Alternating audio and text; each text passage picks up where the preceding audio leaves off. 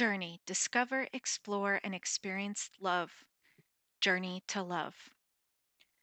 Dear Pioneer, one fundamental aspect to love that I have learned is that love is not selfish, but it also does not forsake self.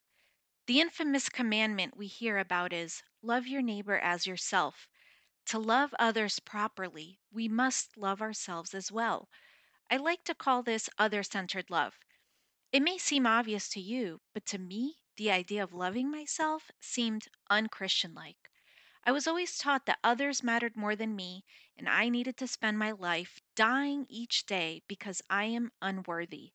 Loving myself was an act of selfishness. The morning God came to my rescue in my kitchen while cooking breakfast is a vivid memory. It was the day that love was revealed to me. Not love the verb, but love the noun, love the person.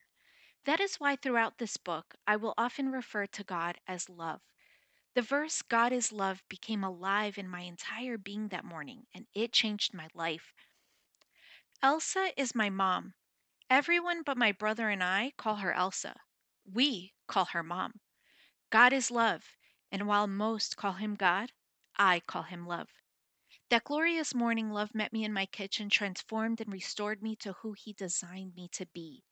That was the day I began my journey, a journey that will take me well beyond this lifetime, a journey I'm glad you've decided to join. Jesus gave his life for all of us. He is the ultimate sacrifice of love. While there may be times where someone has to give their life, literally, to save someone else, that's not the majority. It is the exception. So, what does it look like to live my life in love? I have found that speaking on love as heavily as I do is controversial. I can't tell you how often I've heard phrases that start with God is love, but oh, how that but rings in my ears because there is nothing about God in opposition to love. Is God holy? Yes. Does God judge? Yes, he does. Those attributes to God are not in opposition to his love, they are found in his love. His holiness, discipline, and judgment come from his nature of love. I'm sure that most everyone would agree with me, but there's still a conflict because mostly everyone knows someone who loves someone too much and they wind up enabling their poor decisions and behaviors. I have been someone who has loved so much that I enabled poor choices. What I've learned is that my love was flawed and did not reflect love, capital L, accurately. The truth is that enabling stemmed from a fear of disappointing the person or even causing them to walk away from me.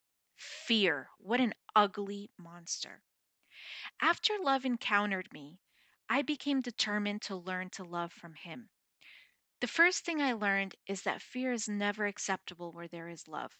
If I fear someone walking away from me or getting upset with me for sharing the truth with them, then I need to pause and ask if it is truly love. Perfect love casts out fear.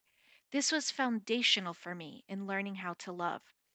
As Holy Spirit continued to teach me to love as He loves, I realized that the scriptures define love.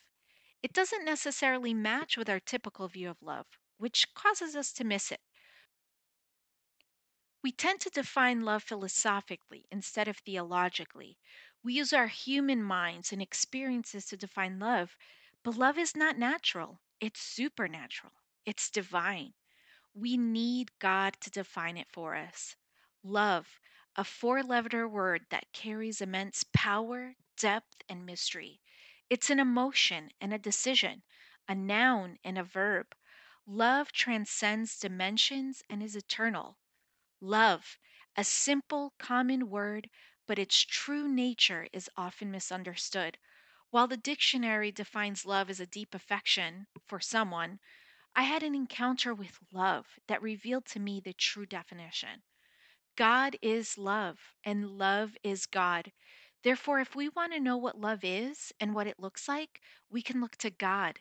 Instead of starting off defining love and then applying it to God, we can look to who God is to define love. God is love, therefore, He defines love not the other way around. A few words or even a few sentences cannot define love. Its complexity is what makes it divinely beautiful. Love's intricacy craves wisdom because only those with God's heart can maneuver through this life in love. Defining love is not an easy task, yet, knowing what it looks like in demonstration as we journey through life on earth is a desire that should burn in our souls because to demonstrate love is to demonstrate God. How does one define love? Love is God. We will spend eternity unwrapping the glorious definition of this intrinsically magnificent word. But for now, God inspired Paul to describe it for us. He said, But you should all constantly boil over with passion in seeking the higher gifts. And now I will show you a superior way to live that is beyond comparison. If I were to speak with eloquence in earth's many languages and in the heavenly tongues of angels, yet I didn't express myself with love, my words would be reduced to the hollow sound of nothing more than a clanging cymbal. And if I were to have the gift of prophecy with a profound understanding of God's hidden secrets, and if I possessed unending supernatural knowledge, and if I had the greatest gift of faith that could move mountains, but have never learned to love, then I am nothing. And if I were to be so generous as to give away everything I own to feed the poor, and to offer my body to be burned as a martyr, without the pure motive of love, I would gain nothing of value. Love is large and incredibly patient. Love is gentle and consistently kind to all. It refuses to be jealous when blessings come to someone else. Love does not brag about one's achievements nor inflate its own importance. Love does not traffic in shame and disrespect, nor selfishly seek its own honor. Love is not easily irritated or quick to take offense. Love joyfully celebrates honesty and finds no delight in what's wrong. Love is a safe place of shelter, for it never stops believing the best for others. Love never takes failure as defeat, for it never gives up. Love never stops loving. It extends beyond the gift of prophecy, which eventually fades.